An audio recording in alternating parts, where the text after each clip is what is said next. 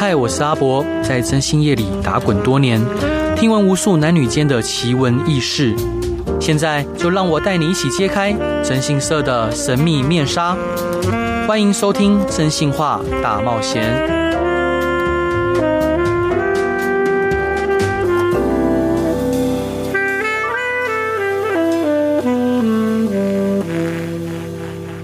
大家好，欢迎收听《真心话大冒险》，我是今天的代班主持人 CC。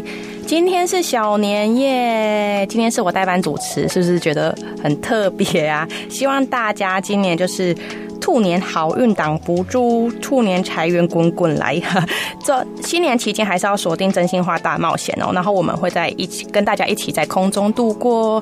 好，那就今天新的一年，然后我想要跟大家聊聊看，就是说。大家有没有遇过那种控制欲很强的另外一半，或者是家人？就是今天邀请到两位的心理智商师，然后一位是我们的纯怡，长得很可爱。嗨，大家好，我是纯怡。然后一位是我们长得很像韩剧欧巴的丽友。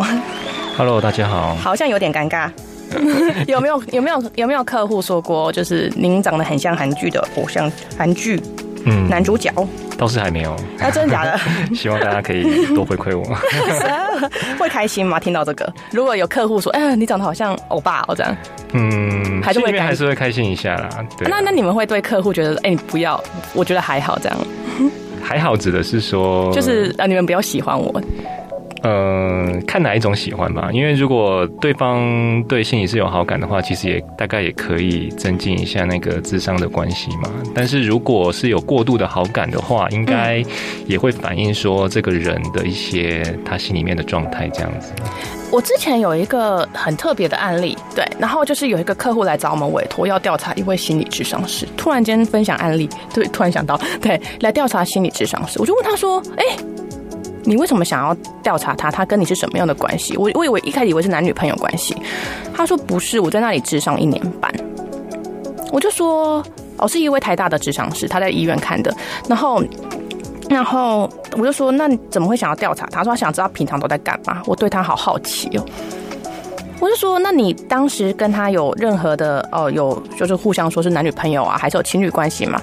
他说没有。可是我觉得每个。嗯，就是像我这样的病人，应该每个人都很爱心理咨商师吧？我听到其实觉得有点可怕。你没有遇到这种客户吗？他如果要调查我，应该是不会让我知道啦。啊，对，不会让你知道，他就是想要默默知道你人生在干嘛。就是你不会觉得，就是其实你们觉得这样的这样，其实是会不会觉得这样的情况是有点病态，太依恋这个智商师了？因为我觉得心理智商其实是一个比较特殊的关系，但它也是人与人之间一个很真实互动的关系。嗯、那在智商里面，就是会有这一些对彼此，就是个案会对我们有一些很多很多的感觉。我自己是觉得蛮正常的，不只是喜欢嘛，有时候可能也会很生气、很愤怒，甚至呃，就是对我们极度的生气、极度生气。那在现场是他在跟你对谈的时候，他就表现出愤怒了。呃，有一些有一些情况也是会的。那你们会怎么处理这样？他如果他当时就很生气，我觉得会像刚刚那个丽友说的一样，会是呃反映他现在的情绪，然后跟他讨论他为什么对我这么生气。就是可能我我我会觉得那个讨论他的生气对他应该会是有一些帮助的，而且他也会知道说哦，原来在这里他可以表现任何他真实的感觉，无论是喜欢、讨厌、开心还是生气，然后你们都会把他接住。对，对，然后回馈给他。对，哦，就并不会像是一般，如果就像我人家跟我讨论，就那他对我发脾气，那我可能会怒吼回去，是无效沟通这种。可是你们会把他接住，然后再回馈给他说，你其实是因为什么什么原因，然后让你这么生气，是吗？这种吗？呃，有点类似，对，会跟他做这些讨论。哦，那那如果像是这个客户，就是我的客户，这是我的客户，就是我的客户对，其实对心理智商是非常好奇，就是非常想要调查他，然后跟跟就是其实我们已经聊过很多，然后他就跟我讲，他其实已经没有在那里智商三年了，可是他还是对他有各种各式各样的情绪，对，然后所以当时的我其实是觉得说，我就问他说，那你要不要回去继续看？嗯，对，然后他就跟我讲说，他太讨厌我了，我不要。超可怕的！天哪，那一刻其实我真的毛骨 毛骨悚然。哎，但是 CC 你刚刚的回应，我觉得非常的棒。对对对，就是 push 他回去好了。对对，我就说，其实我真的觉得说，你不需要调查他，你也不要花这笔钱，你回去就去跟他聊天，就是跟他沟通，或许你可以得到你要的。那他就说：“我不要，他太讨厌我了。”我真的是背脊冒冷汗。我讲是什么意思啊？所以我就觉得说：“哦，他可能真的生病了。”因为他在跟我对谈的途中，他会讲出一些我很难应答的话。所以那一刻，我就我就很佩服他的心理智商师。他会讲说：“就是说，哎，我刚刚坐 Uber 来。”我说：“OK，很好啊。”因为我也不知道我会怎么。我说：“好啊，那你一路上还顺利吗？”他说：“你知道为什么我迟到半个多小时吗？因为我叫司机开越慢越好，越慢越好。”我真的是问号问号问号，你们会遇到这种客户吗？他如果他如果是有想说要让司机越开越慢，他一定有他心里面的想法。比如说他可能不是不是很想要来，对，或者怎么样的，也许会多了解这个状况。所以你们会朝这个方向去跟他聊天？嗯，对，就是刚刚说的，像就是他为什么会有这样子的行为，其实背后有他很多的想法。那他的这些想法不见得他可以很。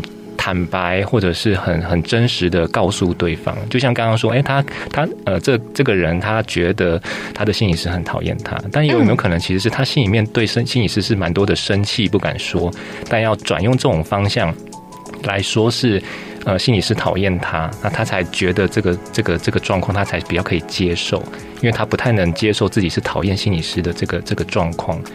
OK，所以他用另外一种讲话的方式跟叙述来说明，他其实比较能接受这个情况了，应该这样讲。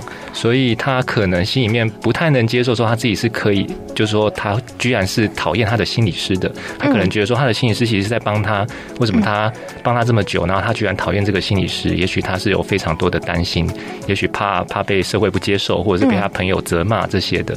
对，所以这些他如果可以很真实的表达他的心里面这些想法的话，其实他应该会进步的。所以像 CC 你刚刚说，哎，鼓励他如果继续回来跟心理师谈，其实对对他是反而是比较帮助的。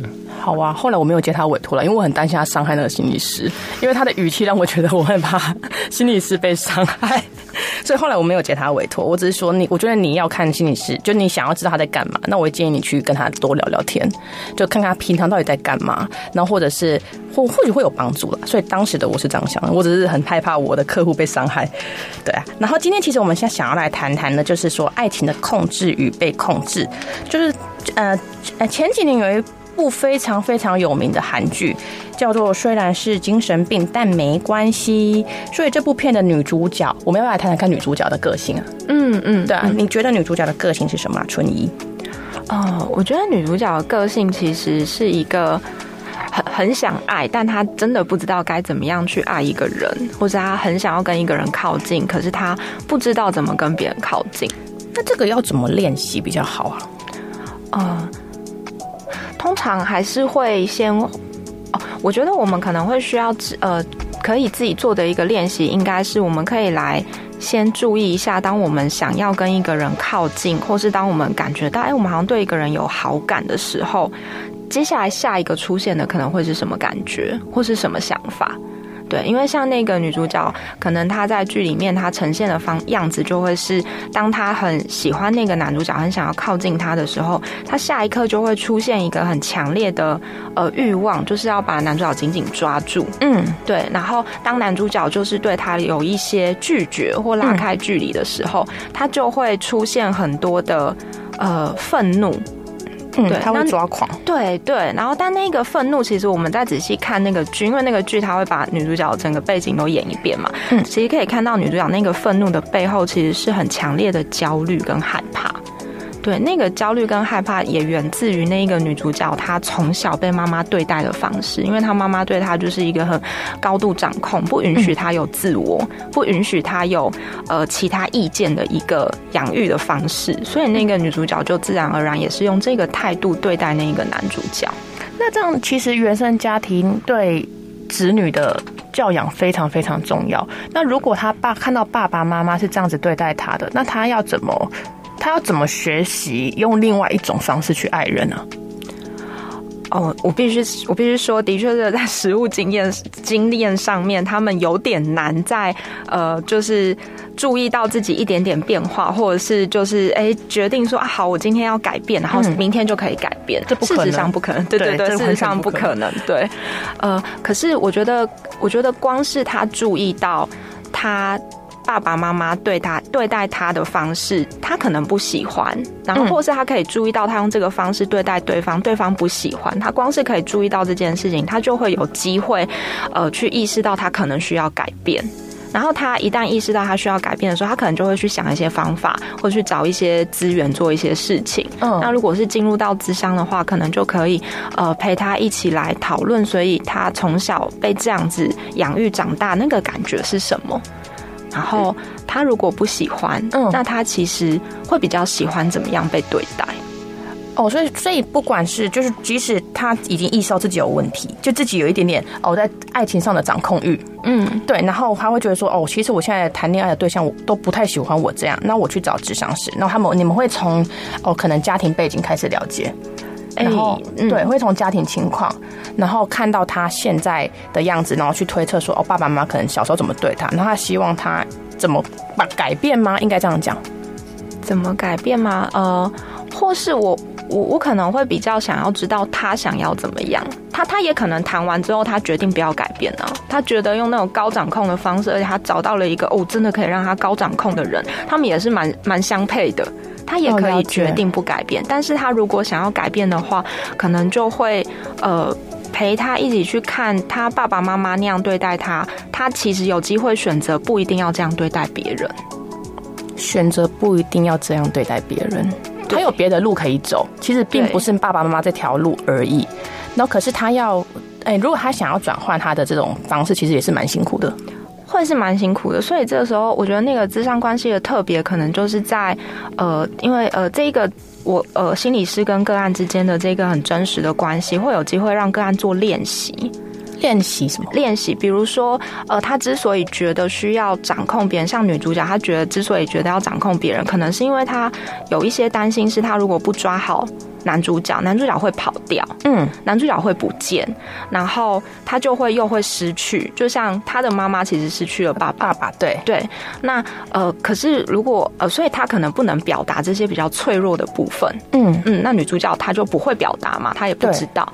但是在智商里面，可能个案他就可以开始知道说，就算他表达了脆弱的自己，表达了他的害怕，嗯，他依然就是心理师依然会在那里陪伴他。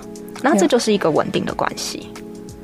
OK，所以每一段关系，不论是呃，他他可以先从心理师开始练习，是一段稳定的关系。可是如果他的对象不想要稳定的练习，他会丢一些很莫名其妙的球给他，那他造成没办法信任，有可能有这种案例吗？嗯，好像也不少。好，笑出来，没关系，我们等一下继续聊。我们现在先休息一下，听一首歌。您今天想要分享什么歌嘞？好，想要先跟大家可以来分享一下刘若英的《缩影》吗？对，为什么想要分享这首歌啊？哦，因为我觉得，哎、欸，这一首歌，因为这首歌正好是呃最近还是前段时间也很红的另外一部片，那个《台北女子图鉴》的主题曲。Oh, oh. 对对，然后我觉得他那一部呃，就是。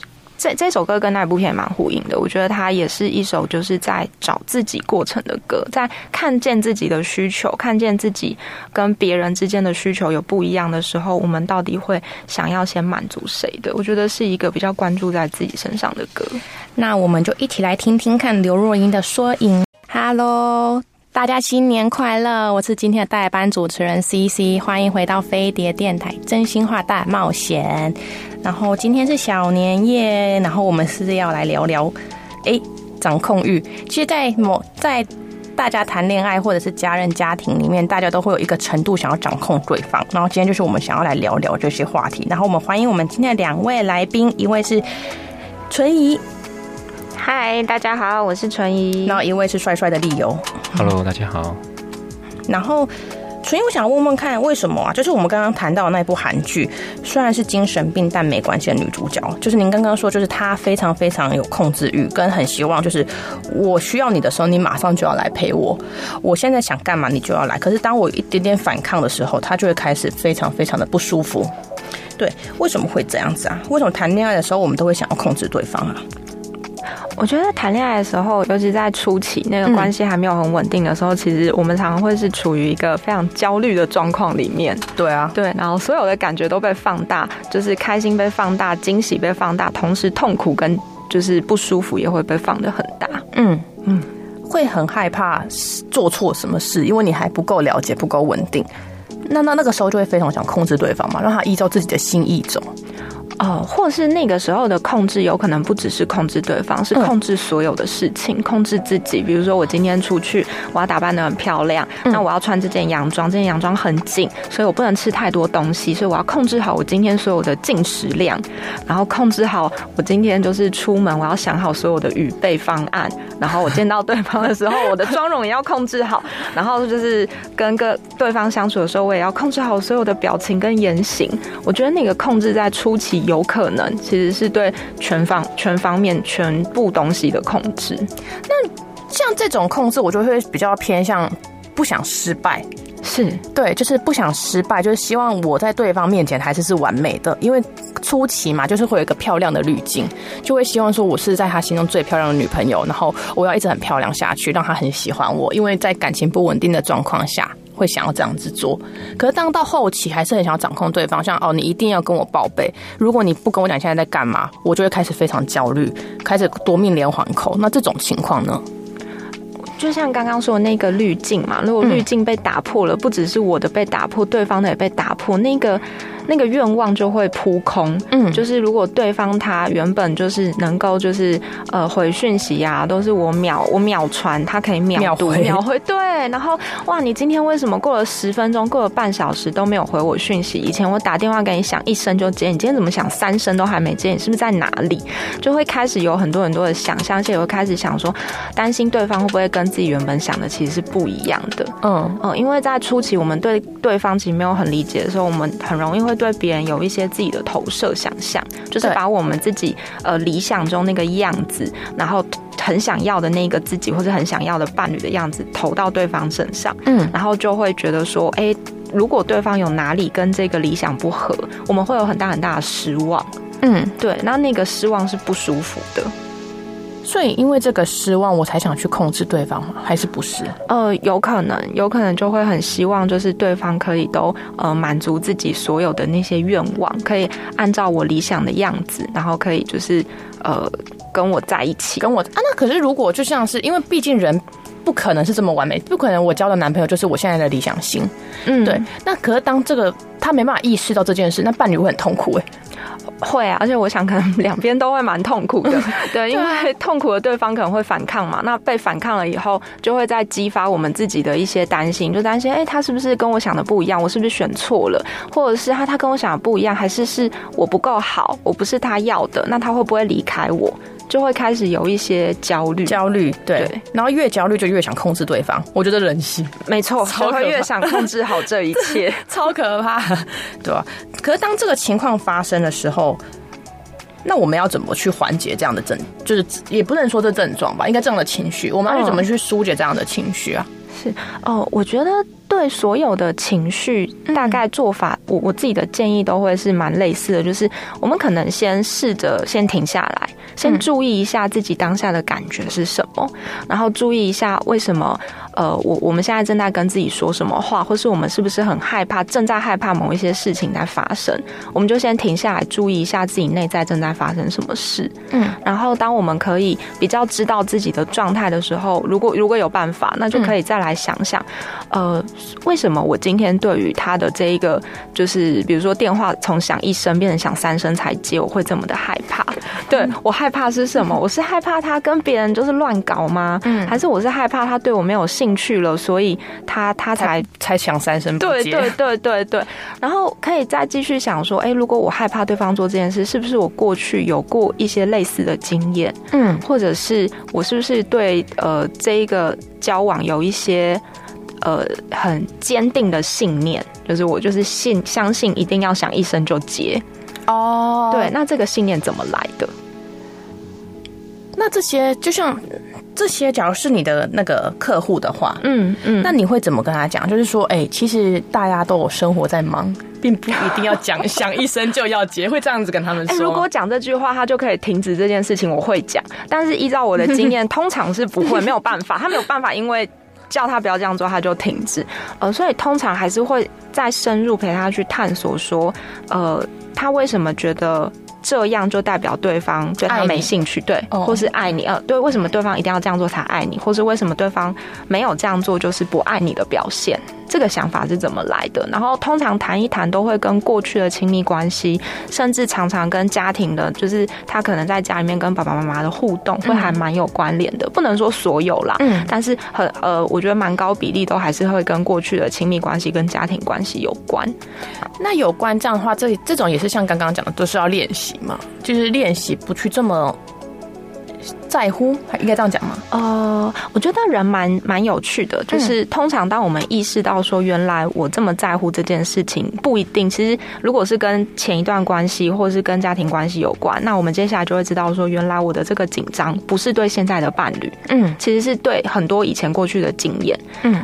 光是意识到这一点，有的时候可能就可以让我们的情绪稍微缓和下来。就是我们必须意识到，这是以前带给我们，并不是现任。现任其实没有做错什么，只是我们把过去的经验套在他身上。对对，他只要能意识到这一点，就是这样算是有意识到这一点，他就是会进步的，可以改善的空间，会会有机会。那会很多人因为这个问题去跟你们智商吗？像情侣智商啊，还是什么的？啊，我觉得这一点好像可以来问问丽友。丽友有在做伴侣的智商，对吗？嗯，其实蛮多的，蛮多的。就是刚刚刚刚刚刚你们说的这些部分啊，其实我都觉得，如果如果可以知道自己想要的是什么的这些这些男女，其实已经算是能力比较好的了。那常常就是我们在看到很多很多很多的伴侣，其实他们在交往初期的时候，其实他也也其实也不知道自己想要的是什么。所以刚刚说，哎，有时候一开始的时候，我们觉得他想一通 OK，然后可是为什么，比如说一通他之前会马上就会接，可是到了三想了三通我会这么焦虑？有时候就是交往初期的时候，我们就可能会想要尽量的满足对方嘛，所以可能哎。电话一来，我们就想要马上接了。可是，然后像像刚刚 CT 也有说，就是哎，可能我们有工作要忙什么东西的，可能有时候没有办法一通呃响一声，然后就接的时候，然后就开始很焦虑。所以有时候在交往初期的时候，他自己又不知道想要的是什么时候，所以会一窝蜂的很想讨好对方，对方然后就会很努力的想要满足对方，然后就对方想一通，我就想要马上接。可是现实现实的状况其实。并不允许对这样子的状况发生，所以，所以其实刚刚说，哎，其实觉察其实是蛮重要的。那很多时候，我们甚至在交往或者我们在选对象的时候，其实我们根本就不知道说，很很多人其实不知道说自己想要的是什么。对，那只是大家通常会用的方式，可能就是，哎，我感觉这个人不错，或者是我我觉得他对我蛮好的，所以我就投入进去了。对，但是投入进去之后，就发现跟自己的期待。不一样，落差非常大，嗯，对，所以开始其实这个状况有点像是说，一开始我们可能都是用，呃，就是说删去法的方式，就是你今天没有做到这件事情的时候，我就觉得我非常生气，或者是我没有做到这件事，我就觉得你可能不爱我了，所以在感情这样子继续下去的话，就变得好像都一直在删掉，删掉一些我我不想要、我不允许的。的的那些条件，条件对，然后删掉了之后，就发现说，哎，我们的感情好像就消磨殆尽了，然后好像就觉得，哎，这段关系已经不能再继续下去了。对，那这样的话会比较什么？比较建议什么？因为其实就是刚刚丽友讲，对我也是用删去法，就是好像我不喜欢这样，那你就不要再做了。然后我也不喜欢这一个，我也不喜欢那一个。那那会比较怎么建议让这段关关系继续就是可以平顺的走下去？因为其实就像例如刚刚讲，就这样这样继续下去不是办法。嗯。对啊，嗯，所以比较建议的方法，可能就会是说，真的还是要先探索一下自己想要的是什么。那当然，我觉得一对半里面，呃，关系走到后面，然后或者关系出现问题的时候，都会觉得说他都没有办法达到我要的东西。对，但是其实有没有想到说，其实一段关系其实是一个历程。其实，在交往初期也好，或者这段中间的这些历程里面，其实有有有时候有部分，其实对方是可以达到的，是可以满足我的需要的。但是在交往后期之后，就会因为很多的摩擦、很多的冲突，然后好像就会觉得说，哎，他都达不到。对，所以呃，当然如果。可以的话，更好的方式也许是可以，更都可以把它写下来。那甚至有达到没达到，或者是说，哎，有什么时候达到，有什么时候没有达到，其实都可以把它把它很清楚的写下来。你就会发现说，哎，其实可能也许这个人不是我们想的那么糟，或是达不到的部分，也许我们还可以透过沟通，可以跟对方谈一谈，就是我你你达不到我的需要的时候，我我的感受是很不好的。也许可以做这样子很真实的去面对这段感情里面会遇到的问题，其实才有有可能有机会可以继续走得长久。那我举手，我想问，就是说，那如果如果伴侣回答你，我就是做不到嘞，嗯、你们会会遇过这种伴侣讲说，哎、欸，我真的就做不到，你的要求真的我无法达成，我无法满足你的期待。当他这样讲，是不是会很受伤？呃，你听到当然是很受伤，没有错。但是我我我我必须还要还是要肯定一下这样子的伴侣，他愿意在你面前承认说他做不到。我觉得是非常了不起的事情，因为很多很多伴侣都会还是会跟你讲说，哦，好好，我会改，好好好，我我。为了讨好啊，可这个不是一个长久之计。对，但是呃，我是以身为男人，我必须要承认，男人多半也都会这样，但也不能说只有男人这样，其实很多女性也会这样。对，那像刚你刚刚 C 姐姐说的，就是确实就是讨好的状况。嗯，那这个讨好的背后，他他他的主要当然就是说，他其实不希望结束这一段关系，所以他还是很想要维系这一段关系，但是他没有真正的去意识到说，其实他自己是做不到的。嗯，可是这样的话，你知道伴侣会跟你讲什么吗？你上次明明就说好要改，嗯，然后你这次又做不到，哎、欸，无无止境重复吵架，好，过来人的经验。对，没错，所以所以这就就是真的要呃，伴侣之间双方可能都要真的很诚实的面对自己的状况。对，那如果如果真的伴侣真的做不到，那除了跟他讨论有没有什么，比如说折中的方式也好，或者是如果当你真的发现说，哎，我的伴侣真的做不到的时候，有时候就要回到自己的心里面，是可以问问看自己说，哎，我为什么一定要这个部分？那我如果这个伴侣没有办法满足我这个需要的时候，那我可能要回过头去想说，那这个伴侣我究竟是我我想要的还是没有想要的，或者我继续还还是不是想要继续跟这个人交往下去？这个点有没有重要到影响到我们的感情？对，如果他做不到影响到我们的感情，那我们还要不要继续下去？对，而这个也会是刚刚说的，其实就会反映说，其实，在交往的初期，然后最一开始认识的时候，其实自己真的就没有想好。对，所以说在觉察这方面其实非常重要。我们知道，其实我当初就是想说，哎，我就是需要很这个东西对我很重要，这个需求对我很重要。可是我伴侣其实一开始就没有没有办法做到这件事情的，但我还是想要跟这个人在一起。对。那所以，所以也就是说，其实出现这个状况，交往后期出现到这个状况的时候，有时候，呃，你当然也可以说是这个伴侣的问，就是对方的问题。但是其实有时候回到自己的身上，其实自己有一些责任的。也就是说，当一开始的时候，其实你也没自己没有想清楚，没有没有看清楚这个部分。可是如果这个时候是会有点可惜，如果已经交往一阵子了，然后这个时候突然发现他自己根本就做不到，那我到底要放手还是要继续下去？应该会很多人卡在这吧？嗯，然后应该会很多人选择不踏出舒适圈，继续下去。那这样对以后人生是不是会有很大的影响？会一直无止境的在觉得他不够好，然后他做不到。可是我又要跟他在一起，嗯，没有错。所以这样子的状况，其实虽然他反映的他这个他这个个人议题，其实反映在一开始反映在他的亲密关系里面嘛，嗯，可是其实他这个状况其实也会反映在他的工作上面，或者是也许在他的原生家庭跟父母亲兄弟姐妹相处，或者也许在他的跟朋友相处的人际上面，其实一定会有类似的议题在里面的。对，所以他不会，所以他的伴侣的问题，其实反映的是他个人的议题。这样。好啊，那现在我们先来听一下告五人的好不容易。Hello，大家好，欢迎回到飞碟电台收听真心话大冒险，我是今天的代班主持人 CC。然后今天邀请到两位心理智商师，在小年夜大聊特聊那些控制狂。对，欢迎我们的丽友跟纯怡。嗨，我是纯怡，你们俩很有默契。再一次欢迎我们的丽友跟纯怡。Hello，大家好。嗨。刚刚在聊，就是我之前有一个非常非常严重控制欲的男朋友，然后其实我们后来有跟他聊聊天，就是发现他其实是应该是原生家庭破碎的关系，就他就是会很想掌控一切，就不论什么事哦，就是他什么事都想要掌握，就是呃你不接电话好，你今天你今天一通不接没关系，他就会开始连续打。对，他没有想过你可能在忙，因为其实你隔那一分钟，我并不会忙完。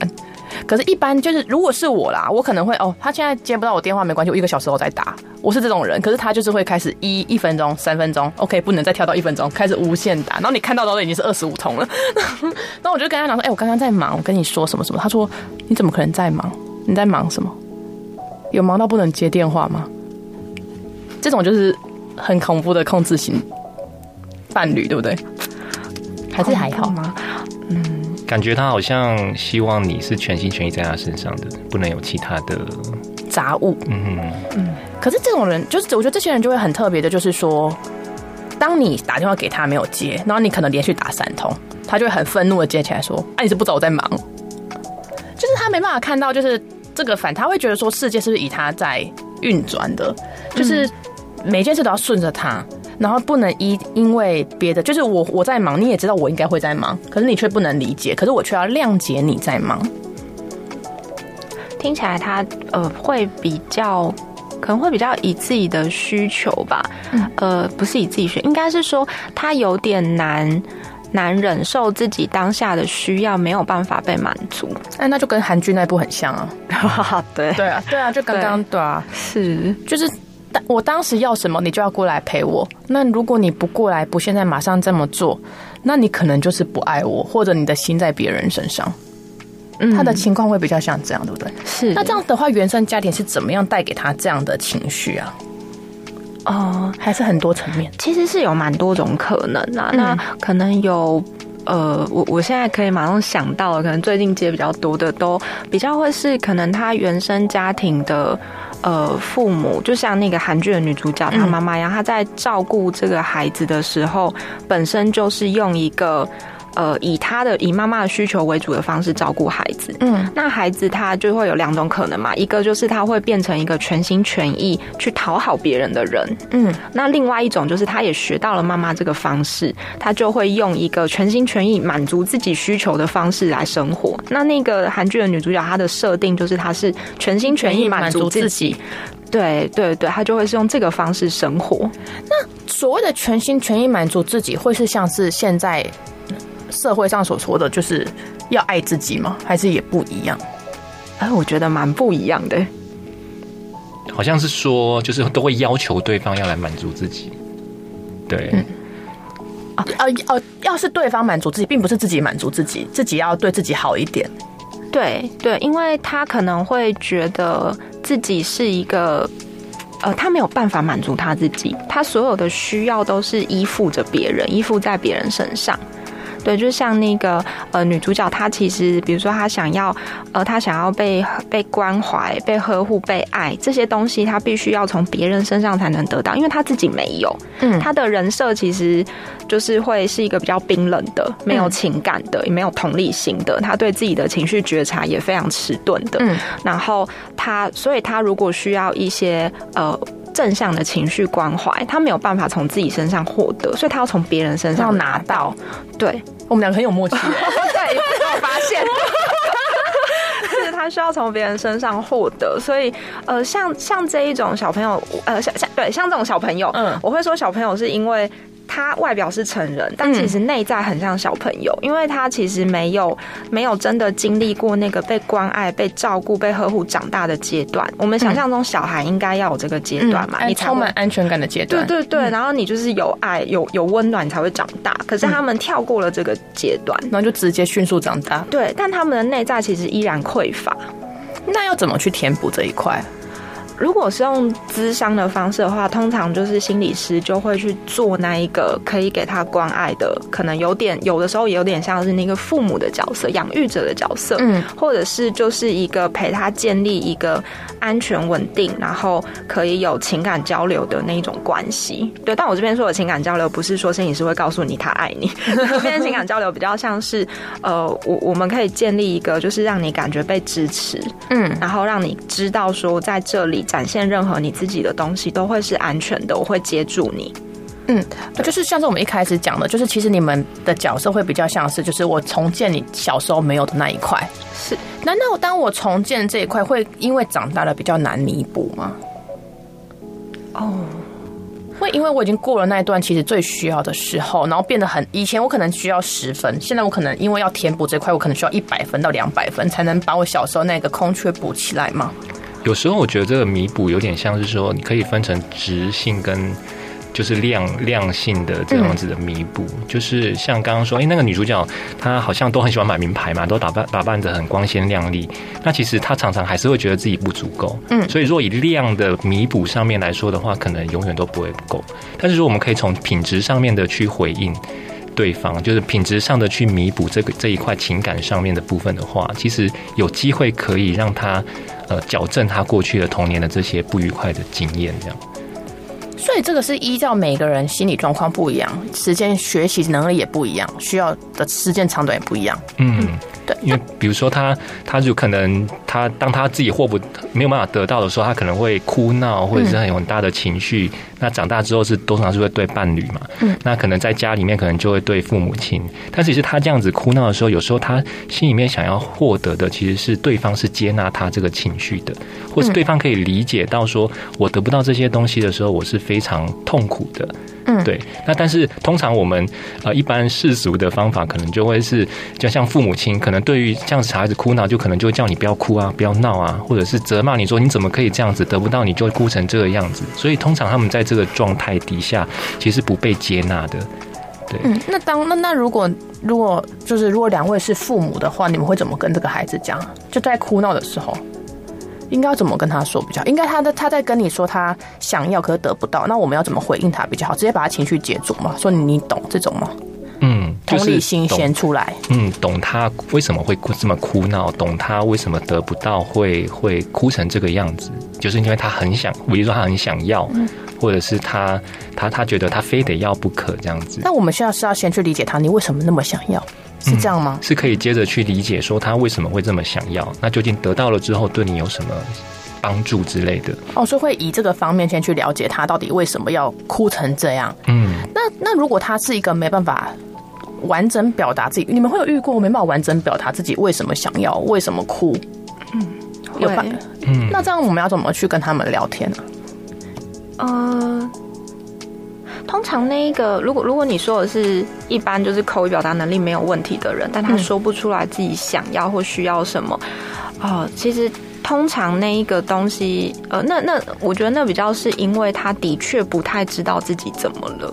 嗯，所以那个其实，我觉得那个要做的工作，前面前置作业还蛮多的。嗯，因为可能我们会需要一开始就会需要很大量的去呃反映他的东西，就是我们要讲很多话去猜，也也不是说去猜，就对啊，也算是去猜。哦，就是评估，就我们给他很多条路，你是因为 A 所以觉得怎么样？你是因为 B 所以觉得怎样？哪一个比较符合你现在的情况？这样吗？有，有时候会这样做，如果他真的说不太出来的话，嗯，对，就有点像说像韩剧的那个男主。主角的哥哥，他本身是一个算自闭症嘛？对对，那他可能自己在本身在表达上面其实是也是有困难的。嗯，但是其实，在剧里面可以看到说，其实他有一些是可以可以还是可以传达他心里面的意思的，包括可能用一些玩具，他可能会透过玩具来去表达他的意思，或者是他会用一些绘本。嗯，他里面好像有演到说，他会用一些绘本，然后去呃教导他的弟弟说，哎，他现在这个状况是，是什么样的情况？对，所以他们其实还是。很努力的，然后很努力的在跟这个世界沟通。但我们如果比如说我们是父母的话，可能我们也要很努力的去想说，怎么样可以进入孩子的世界，去理解孩子的这些部分，这样子。好伟大哦。不好意思，我现在还是觉得说爸爸妈妈很伟大，就是觉得说，如果他把一个孩子养育到大，然后如果他是一个，就是就像是如果他是一个健健康康长大，你就会知道他童年付出多少心血在这个孩子身上。然后，可是你又去看到现在社会上很多小朋友，其实不是很多大人，其实就你很明显发现他掌控欲太强，或者他哪哪一部分心理有缺陷或没被满足。那我会觉得说，哦，现在社会案件其实很多很多，像是我们现在的客户一样，就是很多小孩子都因为父母间的不和，然后。遭遇超多超多，就是让他们就是可能会越来越不想讲话，然后所以那时候我们都会推荐心理咨商师给他们。嗯，对啊，好了，接下来有点难过，突然间有点难过，不知道为什么。接下来，那我们来听最后一首歌，请问纯怡想分享什么？想分享林宥嘉的《别让我走远》。为什么想分享这首歌呢？最后一首歌我犹豫很久，因为这首歌可能也不像我们一般定义上那种正向光明的歌，嗯、对。但是我觉得它的结尾其实是有点像是在黑暗中看到曙光的感觉。好好漂亮的一句话，在黑暗中看到曙光。那我们一起来听听看。